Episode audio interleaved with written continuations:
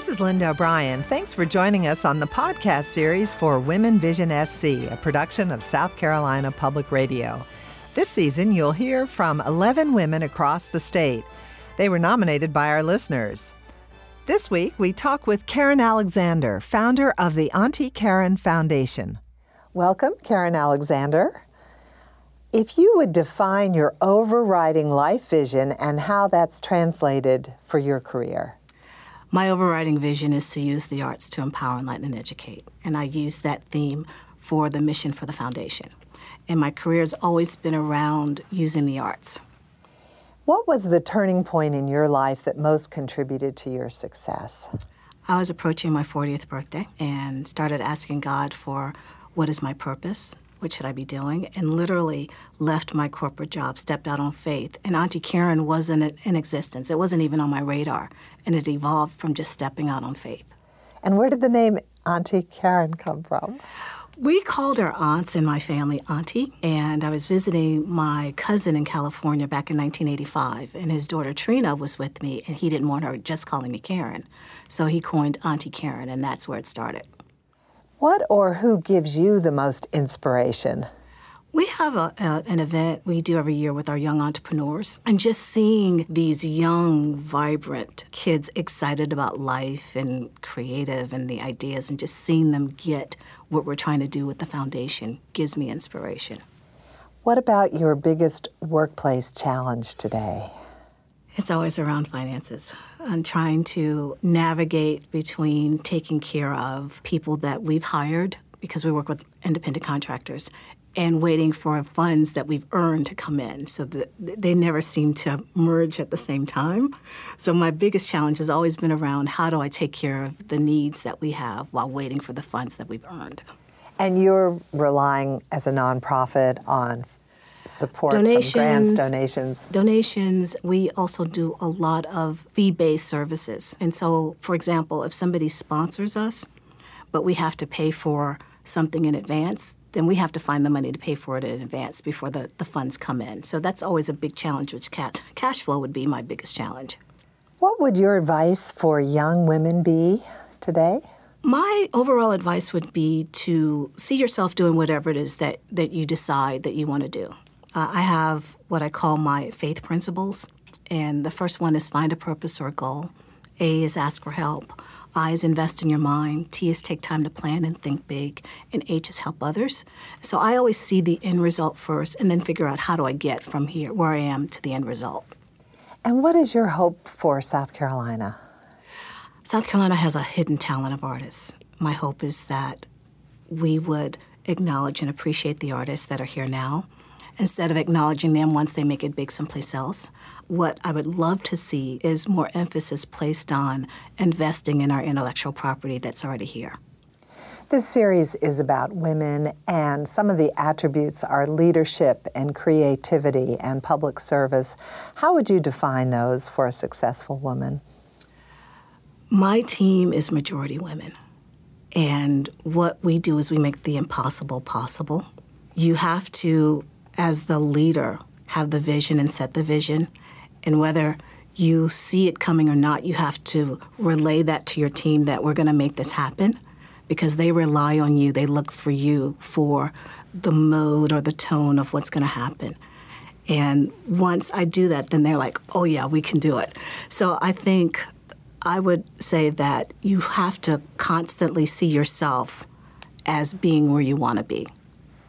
And then the part about creativity and public service, how does that play into your leadership? Well, that's what we do. At the Auntie Karen Foundation, we create educational products and programs, and our mission is to use that to help the public. My main focus is working with youth. So we have several programs that we focus on youth, which would be our Young Entrepreneurs Conference. We partnered up with ETV for our free television show, which is on knowitall.org. We have artists in the schools across the state, and I'm really passionate about the rural schools that we work in. And at, this time, with arts being cut back in many classrooms, how do you fill that need, that huge need? Well, that's what we've done. We've been doing it in an after school setting, but now schools are using us throughout the year. So I have seasoned artists going into the classroom teaching their skill sets, especially those schools that don't have art during the regular school year. And that program is called Artpreneur. So tell us about your various programs. You mentioned the entrepreneur program. Yes. And also the there's a concert series. Okay, so Artpreneur is our oldest program. It started in 2003, and that's where seasoned artists go into the schools teaching their skill sets. It started off as an after school program and then expanded to a summer camp, and now we're in the schools during the regular year. We have our Young Entrepreneurs Conference that started in 2004, and we showcase kids from 7 to 22 with their own businesses. My youngest was four, and she's eight and still has her company. And then we have our television show. We partnered up with ETV starting in 2006, and in 2008, we created videos using my cartoon characters. And we have a show on knowitall.org called Auntie Karen's Place. And then our biggest program is our Legends of Concert series, and that's where we bring in Grammy Award winning music legends once a year to celebrate Black history. We've had people such as Gladys Knight, Chaka Khan, Al Jarreau, and it becomes, that's our big fundraiser. And so, how do young people view that? It must be very exciting for them. I, because I'm a teacher at heart, I require the artists to do a master class. And so the master class takes place. It started out at USC, but when we brought Gladys Knight, it expanded to Bridgeton School District 1 auditorium. So we bring about 600 kids from across the state together, and then they learn about whoever the artist is. And then the artist spends an intimate session with them the day before the concert. Like in 2018, we brought Sheila E., and the Keenan High School band played Sheila E.'s music, and she invited them to open up for her at the concert. So this is really hands-on work yes. that these these young people are learning yes. about and music. For the most part, they've never heard of the artists before the concert, but they get a chance to actually learn about them and then meet them in person. This series is talking about women and vision and some of the challenges that women have had. What are some of the challenges you have had as, as a woman going into running your own nonprofit organization? My biggest challenge has always been finances. I've been very blessed to have an amazing group of volunteers and independent contractors and people believing in the vision, but it's always a challenge financing the vision. We make it happen and we take a vision with zero dollars and make it look like we have a million dollars. That's because we all believe in working as a team and we start attracting people who are willing to give their time and talent. They don't necessarily have the dollars to do it. So, my biggest challenge in doing this has always been revenue. And so to do that, one of your skill sets is really collaboration, it sounds like. Yes. Getting the Getting team partners. together. You know, we're in this Me Too movement, if you will. How has that changed the conversation about women, if it has?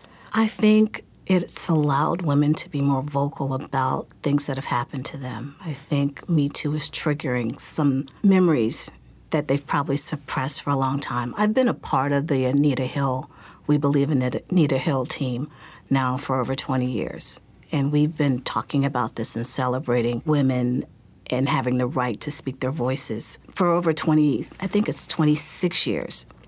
So the Me Too movement has just brought more attention to the fact that a lot of people have experienced sexual harassment, workplace harassment, and now they have a voice or a platform to actually talk about it. Do you think, in a sense, then, that it moves women's voices beyond the sexual harassment issues in all walks of life, in, in essence? Does it give more strength to voice? I think it does, and I think it allows women to know that they're not alone, that th- there are other women that have experienced this. It may not have had a name before, but because people are now talking about it, you can associate a name with it. And what would you say to a young woman today, just starting out, maybe an entrepreneur, uh, someone going into business? What My advice? biggest thing is find somebody who's doing what you want to do. And even if you can't see them in person, they probably have a video or a book, and use them as a guide or a model because success leaves clues. And if somebody has done it before, there's a good chance they have already gone through the hard knocks. Like, I wish I would have had somebody that had done what I'm doing. This was kind of like on the job training. So I would definitely look at you know, somebody that's done that's doing or has done what you want to do and model them. Did you have a, a role model and I had who- good mentors that I could talk to, but this was brand new. We were starting everything from scratch. So this was literally this is what we want to do now. How do we make it happen? And we figured out how to do it on on the way to getting here. I didn't have somebody who said, "Oh, I had done this nonprofit this way and this is where I got funding." It was all try this, try this, try this. If it works, great. If it doesn't, pick yourself up and try something else. Karen, who was your favorite teacher and why?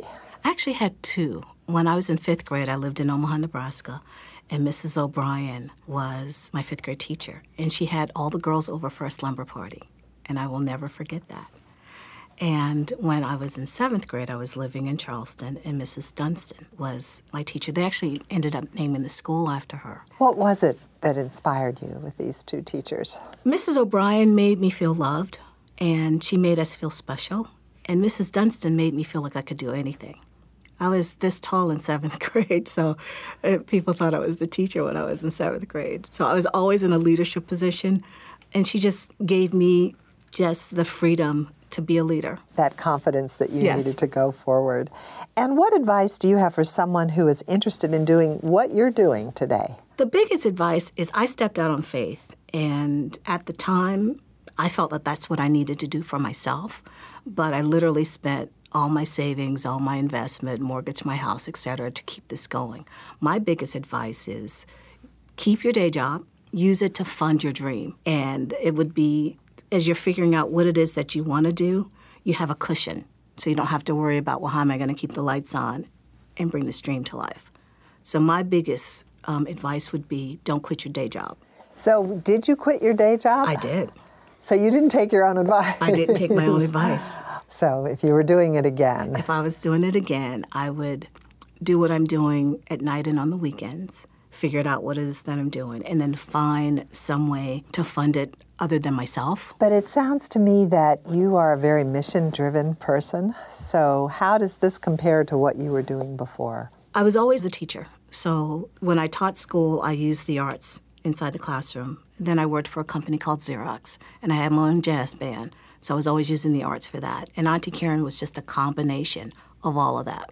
So it, I've always been doing the work. It just got a name back in 2001. So, that name, Auntie Karen, how does it translate into students and their education? How does it help them? I want people to think when you think Auntie Karen, you think love, educator, and mission.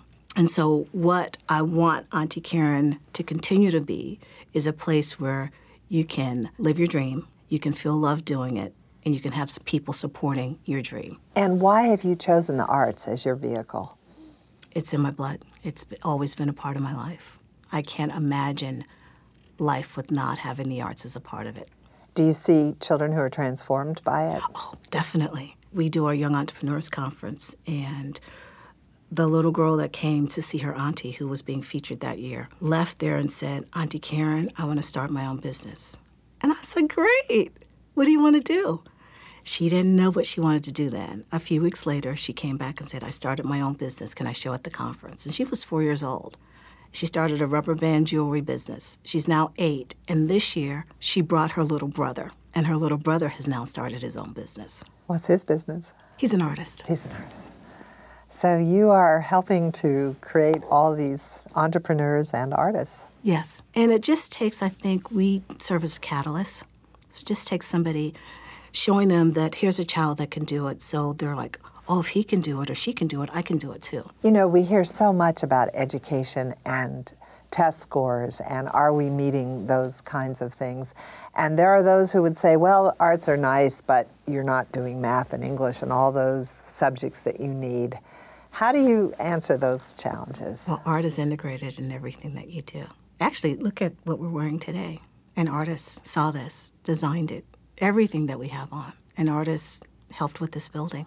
So art is a part of everything that we do. And should be, you're saying then, more part of schools. Yes, Thank you very much, Karen Alexander. you're welcome. You've been listening to Women Vision SC, a production of South Carolina Public Radio. You can find video stories and other resources on Know It All and scetv.org. Subscribe to this podcast on NPR One, Apple Podcasts, South Carolina Public or wherever you find podcasts to hear the rest of stories from this season. The producer of Women Vision SC for South Carolina Public Radio and the podcast series is A.T. Shire. William Richardson is the producer director of the television series. Zhao Yu is associate producer. Tyora Moody is web manager. Special thanks to Bobby Kennedy, director of special projects. For SCE TV and South Carolina Public Radio, I'm Linda O'Brien. Thanks for joining us.